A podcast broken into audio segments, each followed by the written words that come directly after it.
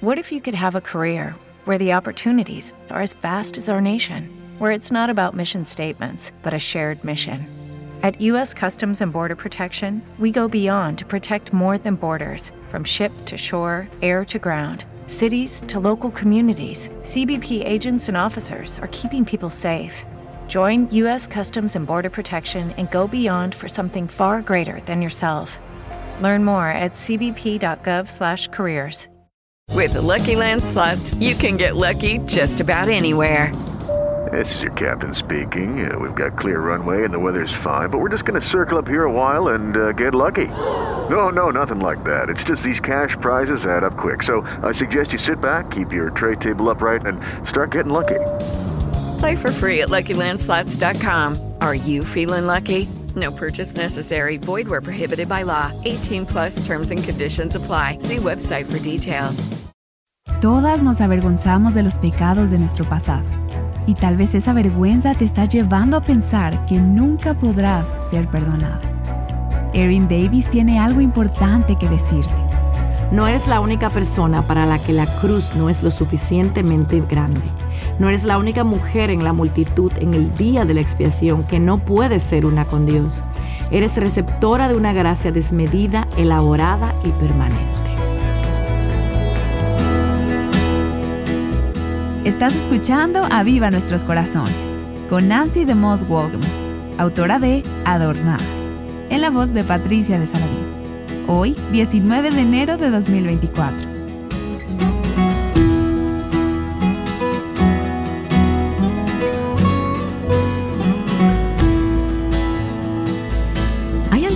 Palabras realmente importantes en el vocabulario cristiano que son cruciales para nuestra fe. A veces son palabras que no usamos mucho en el lenguaje normal y creo que a veces tropezamos con ellas o simplemente las ignoramos. Pensamos, bueno, todos entienden lo que quieren decir, pero no nos detenemos a pensar en lo que realmente significan y por qué son tan importantes al explicar las doctrinas fundamentales de nuestra fe cristiana. Y vamos a hablar de una de esas palabras hoy, y es la palabra expiación. Probablemente la hayas escuchado si has leído el Antiguo Testamento o el Nuevo Testamento. Si has leído toda la Biblia, has visto esta palabra. Pero, ¿alguna vez te has detenido a pensar qué significa realmente y por qué es tan importante para mi relación con Cristo? Vamos a escuchar más sobre esto hoy. Erin, creo que cuando comenzamos esta serie sobre las siete fiestas, la gente podría haberse preguntado, ¿Cómo puedes pasar una semana y media hablando de las fiestas en el libro de Levítico? ¿Pensabas así cuando comenzaste con esto? Bueno, en este punto yo espero que estén pensando que podría pasar meses en las fiestas en Levítico, pero ciertamente cuando comencé a explorar las fiestas a nivel general, pareció ser algo que podría haber pasado por alto y continuar con mi plan de lectura de la Biblia. Pero estas fiestas son tan, tan ricas en contenido tan ricas y vitales para nuestra fe. Hoy vamos a hablar nuevamente de una de las doctrinas más importantes de la vida cristiana. Si no entendemos esto, nos estamos perdiendo mucho de nuestra fe. Así que oremos para que el Señor abra nuestros oídos y nuestros corazones. Señor, gracias por la maravilla de tu palabra, por esta asombrosa palabra, expiación. ¿Dónde estaríamos sin ella?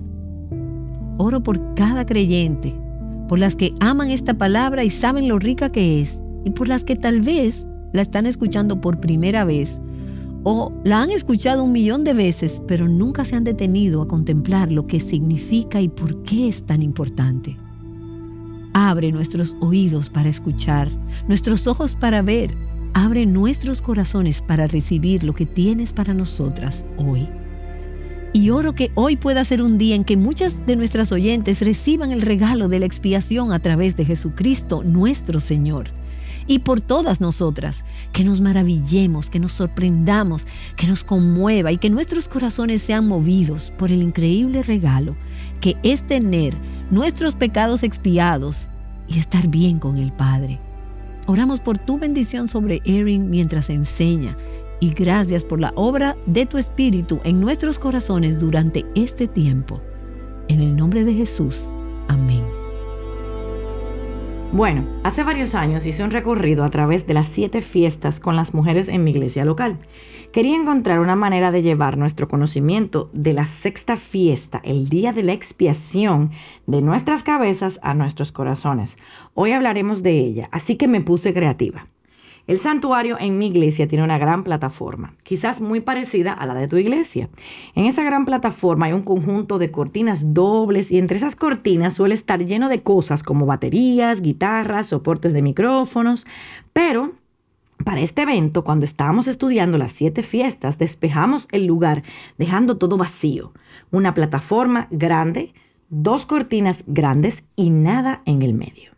Mientras las mujeres leían sobre el día de la expiación, envié a las mujeres por todo el campus de nuestra iglesia para leer sobre el día de la expiación en rincones tranquilos en los alrededores. Llegó un momento cuando estaban sentadas leyendo que fueron invitadas una por una a regresar al santuario y a entrar al espacio detrás de la cortina.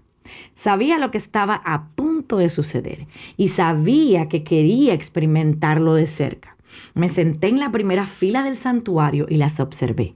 A estas mujeres que amo, mis amigas más cercanas, las mujeres con las que voy a la iglesia, mi mamá, mi tía y mi hermana. Observé cómo una a una subía a ese escenario y pasaba detrás de la cortina. Ahora, no estaba pasando nada mágico. El Espíritu de Dios estuvo presente a ambos lados de la cortina, pero casi todas las mujeres salieron llorando de esa experiencia. Me emociona un poco cuando pienso en ese momento. Espero que nunca lo olvide. Espero nunca superar la maravilla de ver a estas mujeres sobrecogidas por la gracia de Dios, porque eso es lo que Dios estaba haciendo en sus corazones detrás de la cortina. Ahora, Ir detrás de la cortina puede no significar nada para ti como lo estoy describiendo. Fueron detrás de una cortina vacía y luego salieron llorando. ¿Qué pasó realmente? Bueno, espero que pronto puedas entenderlo mientras discutimos juntas la sexta fiesta. Ya hemos visto que todas las siete fiestas están registradas en un capítulo en el libro de Levítico, capítulo 23. Mantén tu Biblia a la mano mientras hablamos de la fiesta porque la vas a necesitar. Voy a leer la descripción de la sexta fiesta, el día de la expiación. Levítico capítulo 23, versículos del 26 al 32. Y el Señor dijo a Moisés, a los diez días de este séptimo mes será el día de la expiación. Será santa convocación para ustedes y humillarán sus almas y presentarán una ofrenda encendida al Señor. Versículos 26 al 27. Esto es consistente con la mayoría de las fiestas. El Señor le está dando a Moisés los mandatos sobre cómo el pueblo debe observar las fiestas. Esta palabra humillar se usa en la mayoría de ellos. Es la idea de que esto va a requerir un sacrificio y se requieren algunas ofrendas para la mayoría de ellos pero algunas partes del día de la expiación son muy, muy diferentes al resto de las fiestas. Leamos los versículos del 28 al 30. Tampoco harán ningún trabajo en este día, porque es día de expiación para hacer expiación por ustedes delante del Señor su Dios. Si alguna persona no se humille en este mismo día, será cortada de su pueblo. Y cualquier persona que haga trabajo alguno en este mismo día, esa persona la exterminaré de entre su pueblo. Una vez más, el lenguaje aquí es un poco diferente al de las otras fiestas. Algunas de las fiestas son muy célebres. Esta se trata de comida, de estar con la familia y en tiempos prolongados de reposo. Pero esto que podemos ver es severo. Si decides no participar en esta fiesta hay un castigo. Leamos los versículos 31 al 32. Ustedes no harán pues trabajo alguno. Estatuto perpetuo será para sus generaciones donde quiera que habiten. Será día de completo reposo para ustedes y humillarán sus almas. A los nueve días del mes por la tarde, de una tarde a otra tarde, guardarán reposo. El día de la expiación era el día más sagrado del calendario israelita. Puedes sentir que aunque algunas de las cosas que estamos leyendo nos parezcan un poco extrañas, espero que al leerlo despacio puedas sentir la importancia de todo esto. Esa palabra expiación la usa el Señor varias veces mientras le da a Moisés la descripción de esta fiesta. Significa en un solo sentir, tomar todo lo que está separado y volver a unirlo. Literalmente significa de común acuerdo o a una, porque a todas nosotras el pecado nos separa de Dios. Eso es cierto para los israelitas, es cierto para ti y para mí. Así que ellos tenían que encontrar una manera de volver a estar juntos. Su pecado los separó de Dios y tenían que encontrar la manera de volver a ser uno de nuevo. De eso se trata el día de la expiación. Un día, cada año, el sumo sacerdote entraba al lugar santo dentro del tabernáculo para expiar o enmendar los pecados del pueblo de Dios. Ahora, los mandatos para esta fiesta se describen con mayor detalle en Levítico 16. Así que Moisés ya habría tenido esa larga descripción de lo que se suponía que era el día de la expiación. Y esto era un recordatorio. Está junto con las otras siete fiestas. Este es su año y recuerden el día de la expiación. Levítico 16 da las instrucciones para los sacerdotes en el día de la expiación. Y aquí en Levítico 23 tenemos las instrucciones para el pueblo en el día de la expiación. Permíteme leer Levítico capítulo 16, los versículos del 1 al 2. Mientras me sigues, me gustaría que tengas un bolígrafo a mano. Te voy a indicar algunas palabras para que circules o subrayes en tu Biblia. El Señor habló a Moisés después de la muerte de los hijos de Aarón, cuando se acercaron a la presencia del Señor y murieron. El Señor le dijo a Moisés, dile a tu hermano Aarón que no entre en cualquier tiempo en el lugar santo detrás del velo, delante del propiciatorio que está sobre el arca. No sea que muera, porque yo apareceré en la nube sobre el propiciatorio. Esto es lo que quiero que subrayes. Esa palabra, propiciatorio, está allí dos veces, porque una vez más Dios nos está mostrando su corazón a través de las fiestas. Él designó el lugar santísimo dentro de su templo sagrado como un lugar de misericordia. Dios es quien lo llamó el propiciatorio. Y no es una descripción hecha por el hombre, es una descripción dada por Dios. Podría haberlo llamado el asiento del juicio, podría haberlo llamado el asiento de la ira, pero en cambio cuando Dios estaba entregando los rituales para el día de la expiación, Él estableció la intención de mostrar misericordia a su pueblo. Y, sin embargo, como ya hemos visto en muchas de las otras fiestas, para que el pueblo de Dios experimentara esa misericordia, se requería muerte. Levítico 16 incluye una larga lista de sacrificios de animales para esta fiesta y es asombrosa. Yo soy granjera en el campo tengo vacas, ovejas, cerdos, conejos, gallinas, sé un poco sobre animales y lo que se requiere para sacrificarlos. Y cuando lees el gran número y diversidad de animales que hay que matar para el día de expiación, te sorprendes. Eran carneros, eran toros, cabras, y no como cualquier fiesta donde se requería uno solo. Se requirió que muchos, muchos, muchos animales fueran sacrificados para este día. Los sacerdotes tenían que estar cubiertos de sangre. Si lees la descripción de esta fiesta, se habla mucho de lo que tenían que vestir los sacerdotes en determinados momentos. Y eso es porque tenía que haber momentos en el día de la expiación cuando sus vestiduras estaban goteando con la sangre de los animales que habían sacrificado. El día de la expiación proporcionó una manera para que los pecados de los israelitas fueran limpiados a través de la muerte de los animales sacrificados en lugar de sus propias vidas. Pero no quiero que te pierdas algo que es importante. Fue un día cruento, un día sangriento. Para profundizar nuestra comprensión de esta fiesta necesitamos retroceder un poco en nuestras Biblias hasta Éxodo 25.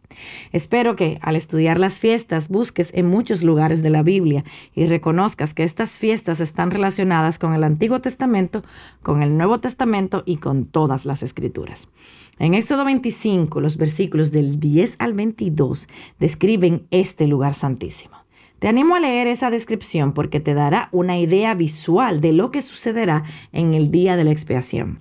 Nota también que Dios es muy específico acerca de las medidas de este lugar y los materiales del propiciatorio. Esto claramente le importa a Él. Luego, en Éxodo 26, Dios da instrucciones para las cortinas que conformarían el tabernáculo. Y luego, un segundo juego de cortina que rodearían este propiciatorio. Tanto las cortinas como la descripción bíblica de ellas son extremadamente detalladas y los detalles importan.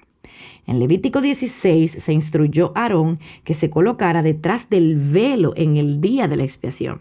Espero que no te estés imaginando algunas cortinas tenues que podían estar colgadas en tu sala. No, no eran así. Eran muy gruesas y pesadas. Dios había dado instrucciones muy claras sobre cómo se suponía que debían ser.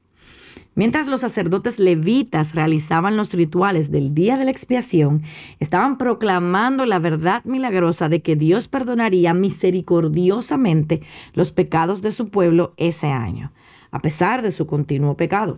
No porque se lo hubieran ganado, no, no lo habían hecho. De hecho, el día de la expiación estoy segura que seguían pecando. Y sin embargo, ese día fue Dios mostrándoles su perdón, su intención de dar misericordia. Trata de imaginar, conociendo solo la breve descripción que te he dado de toda la sangre, toda la matanza, el lugar santísimo y toda la nación de Israel reunida mirando con gran expectativa, sabiendo que ese era el día en que sus pecados eran expiados, y no solo los de ellos. Como madre, pienso cuán desesperadamente desearía que se expiaran los pecados de mis hijos, y sabiendo que gracias a este día mis hijos podrían volver a ser uno con Dios. Escucha, sé que son pecadores, ese versículo de que son pecadores desde su nacimiento es cierto y se vuelve obvio en el momento en que empiezan a hablar. A mí me alegra mucho saber que pueden ser uno con Dios a pesar de su pecado. Este fue un día terrible y maravilloso, pero quiero que te imagines lo que está pasando. Quiero que te imagines el impacto en sus familias, en su cultura. Trata de imaginar nuestra cultura teniendo un día al año en el que supiéramos que nuestros pecados podían ser expiados y todo lo que se requería para ver cómo sucedía. Trata de imaginar el impacto. Trata de imaginarte parada afuera del tabernáculo. Me imagino estando allí con mis cuatro hijos y susurrándoles que el sacerdote entraría al lugar santo a encontrarse con Dios para que pudieran ser perdonados. Debido a que fue muy significativo, me imagino, a todos tal vez tomados de la mano y conteniendo la respiración hasta que el sacerdote salió limpio. Después podíamos respirar, porque sabíamos que nuestros pecados habían sido expiados. Era un día solemne y en cierto modo debieron haber entendido el significado. Lo que no podían saber era que estaban prediciendo la historia de Jesús en la cruz. Cada año, cuando entraba en el lugar santo, el sumo sacerdote proclamaba el Evangelio. Ve más adelante en tu Biblia, Mateo capítulo 27, de los versículos 45 al 54. Es uno de los lugares donde las escrituras registran los detalles de la muerte de Cristo. Me obligo a leerlo cada temporada de Pascua, pero fuera de ahí apenas puedo soportarlo. Estoy tentada a saltarlo ahora. Es difícil de leer, pero necesitamos leerlo, al igual que necesitamos leer los detalles de los sacrificios de animales en la sexta fiesta para entender cómo se conectan. Leamos los versículos del 45 al 50. Desde la hora sexta hubo oscuridad sobre toda la tierra hasta la hora novena. Y allí, en la hora novena, Jesús exclamó a gran voz diciendo, Elí, Elí, lema sabactani. Esto es, Dios mío, Dios mío, ¿por qué me has abandonado? Algunos de los que estaban allí al oírlo decían, Este llama a Elías. Y al instante uno de ellos corrió y tomando una esponja la empapó en vinagre y poniéndole en una caña le dio de beber. Pero los otros dijeron, Deja, veamos si Elías lo viene a salvar. Entonces Jesús, clamando otra vez a gran voz, exhaló el espíritu. Esas frases, hora sexta y hora novena, no pueden significar mucho para ti pero la hora sexta era el mediodía, lo que significa que la hora novena habría sido las 3 de la tarde. Así que para que hubiera oscuridad sobre toda la tierra en el momento en que el sol habría estado en su punto más alto y que la gente habría esperado que hubiera luz como en el día, toda la tierra estaba en tinieblas.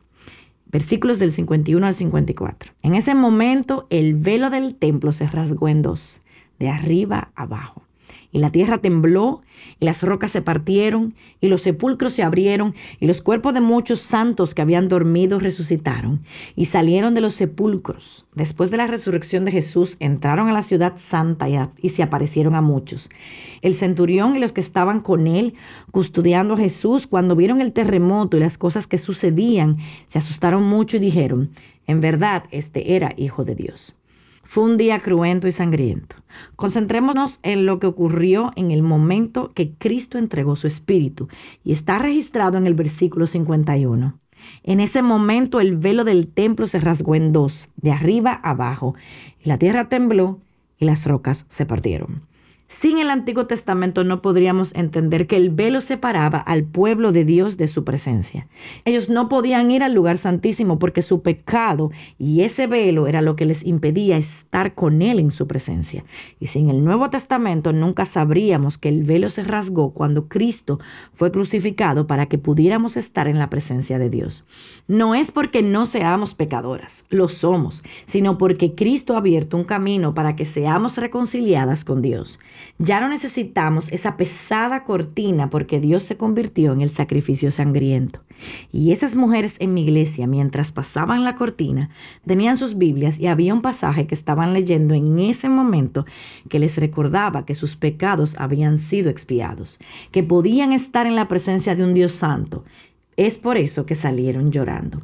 Y una vez más, las fiestas nos recuerdan que la redención de nuestros pecados a través de Jesús no era el plan B de Dios. Aunque los israelitas no podían saberlo porque Jesús aún no se había sacrificado por los pecados del mundo, ellos proclamaban la esperanza del Evangelio todos los años. Sé que tenemos Navidad y qué fiesta tan hermosa es esa que celebra la venida de Cristo. Sé que tenemos la Pascua que celebra su resurrección. Me hace sentir un poco de nostalgia el saber que tenemos Viernes Santo, pero ¿nos damos cuenta de la magnitud de eso? ¿Celebramos lo que Él hizo por nosotros ese día? Estoy celosa de que ellos tenían un calendario que señalaba a Jesús, le señalaba la misericordia de Dios una y otra vez. Ellos enseñaban una lección sobre quién es Dios cada año cuando obedecían los mandatos de Dios para el día de la expiación. Y sin las dos piezas del rompecabezas, el Antiguo y el Nuevo Testamento, este cuadro estaría incompleto. Leeríamos esa lista de sacrificios requeridos por Dios y no lo entenderíamos. Incluso podría parecernos cruel, pero necesitamos imaginar toda esa sangre en todas partes. Necesitamos imaginar el costo para entender completamente lo que hizo Jesús. Ahora, muchas de las fiestas tienen una contraparte en el Nuevo Testamento. La fiesta de las primicias se correlaciona con la Pascua la fiesta de los panes sin levadura con la cena del Señor, la fiesta de las semanas con Pentecostés. Pero el día de expiación no tiene un día correlativo como ese, porque no tenemos necesidad de un sacrificio anual por nuestros pecados, porque Cristo fue el sacrificio perfecto sin pecado. Su muerte no expió solo un año de nuestros pecados, sino de una vez por todas. Encuentro tanta esperanza al saber que Jesús ha expiado todos los pecados que he cometido y todos los pecados que cometeré. Todo pecado que mis hijos han cometido y todo pecado que cometerán. Escucha Hebreos capítulo 7, versículo 27 que no necesita, esto está hablando de Jesús, por supuesto, como aquellos somos sacerdotes. ¿Cuáles somos sacerdotes? Esos somos sacerdotes aquí en Levítico 23. Ofrecer sacrificios diariamente, primero por sus propios pecados y después por los pecados del pueblo, porque esto lo hizo una vez para siempre, cuando Él mismo se ofreció. Esa frase, una vez para siempre, es tan hermosa y tan poderosa. Sí, el día de la expiación se trata del pecado y del sacrificio sangriento que se requiere para expiarlo. Pero aún más, el día de la expiación se trata de la gracia. Se trata de la gracia de Dios en nuestras vidas. Tal vez mientras lees esta descripción de la sexta fiesta y el sacrificio de Cristo, tu corazón automáticamente no va a la adoración y gratitud, sino a la culpa y al temor. Tal vez en lugar de sentarte sobre el peso de tu pecado y estar agradecida de que Jesús lo carga, te sientes aplastada bajo el peso de tu vergüenza. Lo sé porque esa es mi inclinación. Me impulsan los logros y su feo gemelo, el perfeccionismo. Y cuando pienso en el día de la expiación, pienso en lo temerosa que habría estado de ser la única mujer que toda esa sangre no iba a ser suficiente para cubrir. Y para aquellas de nosotras que estamos acostumbradas a pensar de esa manera, no necesitamos recordatorios de nuestro pecado hoy, ya que de por sí estamos pensando en nuestros fracasos 24/7. Para las mujeres como yo, que están acostumbradas a pensar así, la píldora más difícil de tragar es la extravagante gracia de Dios y el día de la expiación.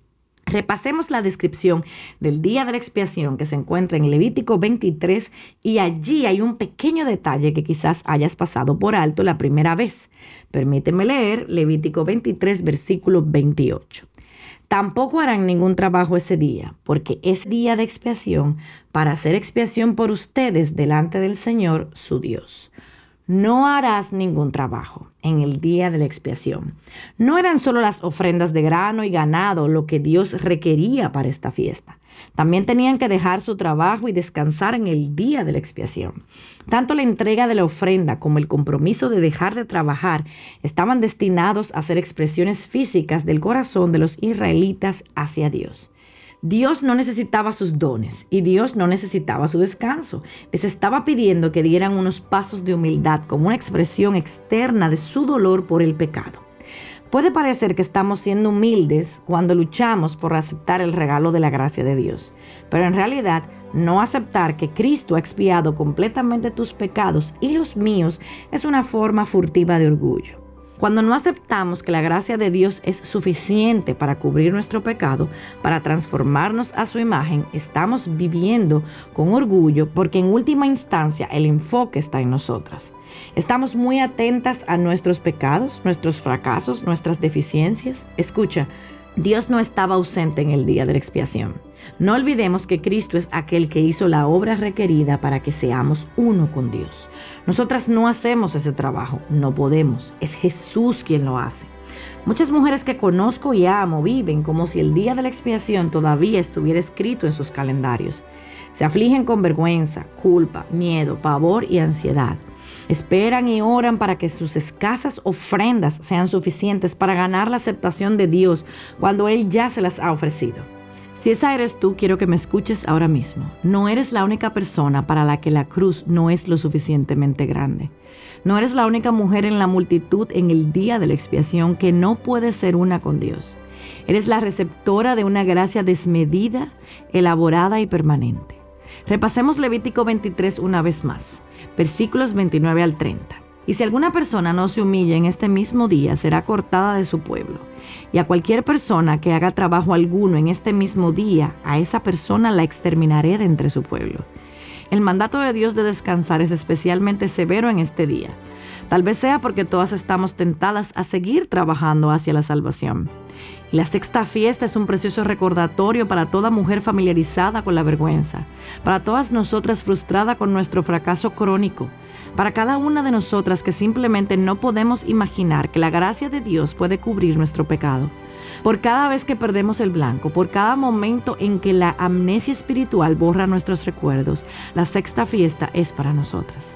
Somos libres de dejar de vivir como si se requiriera el día de la expiación y descansar en la grandiosa gracia de Dios. Gracias, Erin. Qué hermoso es que seamos libres para descansar en la gracia extravagante y asombrosa de Dios. Y permítanme decir que eso es cierto para aquellas que están acostumbradas a pensar de la manera que Erin acaba de describir con perfeccionismo, autonomía en sus propias fuerzas y la tendencia a tratar de ganar la gracia de Dios. Pero también es cierto para aquellas que tal vez minimizan su pecado y no son tan conscientes de él y sienten que están bien. Necesitamos una conciencia, reconocer el peso de lo que hace nuestro pecado para separarnos de Dios cuán desesperadamente necesitamos su gracia, porque la gracia de Dios no será preciosa para nosotras si no hemos visto cuán horrible es nuestro pecado y cómo nos separa de Dios. Señor, muchas gracias por la maravilla de lo que hemos escuchado en estos momentos, por volver a reflexionar sobre ese día sangriento y cruento cuando Cristo fue a la cruz por nosotras. El recordatorio que esos hijos de Israel hacían cada año en ese día de la expiación como la ropa, las manos de los sacerdotes y el área alrededor de los altares donde estaba fluyendo esa sangre para recordarnos el alto precio a pagar por nuestro pecado. Pero luego ver cuando ese velo, esa cortina se rasgó en dos en el momento que Jesús murió y ahora tenemos acceso al Padre debido al sacrificio de Jesús, el Cordero de Dios a nuestro favor. Te adoramos, te bendecimos, descansamos, confiamos, nosotras celebramos y nos regocijamos y te damos las gracias por la maravilla de esa gracia en el nombre de Jesús. Amén. Y wow, qué rico el estudio del Evangelio y cuán desesperadamente necesitamos ese recordatorio día tras día. Erin, no quiero olvidar nunca la maravilla de lo que Jesús ha hecho por nosotras. Yo tampoco. Y no quiero darlo por sentado. Necesito ese Evangelio. Esa gracia, tanto hoy como cuando tenía cuatro años y confié en Jesús para salvarme. Erin, tú tenías 15 y ese fue un día significativo para cada una de nosotras, nuestro día de salvación. Pero su maravillosa gracia no es menos significativa hoy. Y tú has podido explicar aún más sobre este día de la expiación en este estudio bíblico que has escrito de ocho semanas. Lo hemos estado mencionando a lo largo de toda esta serie.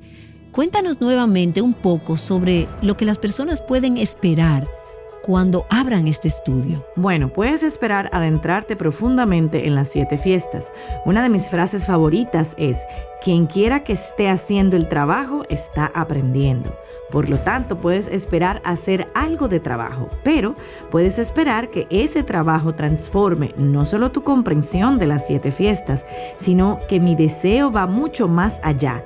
Mi esperanza es que te enamores de toda la Biblia.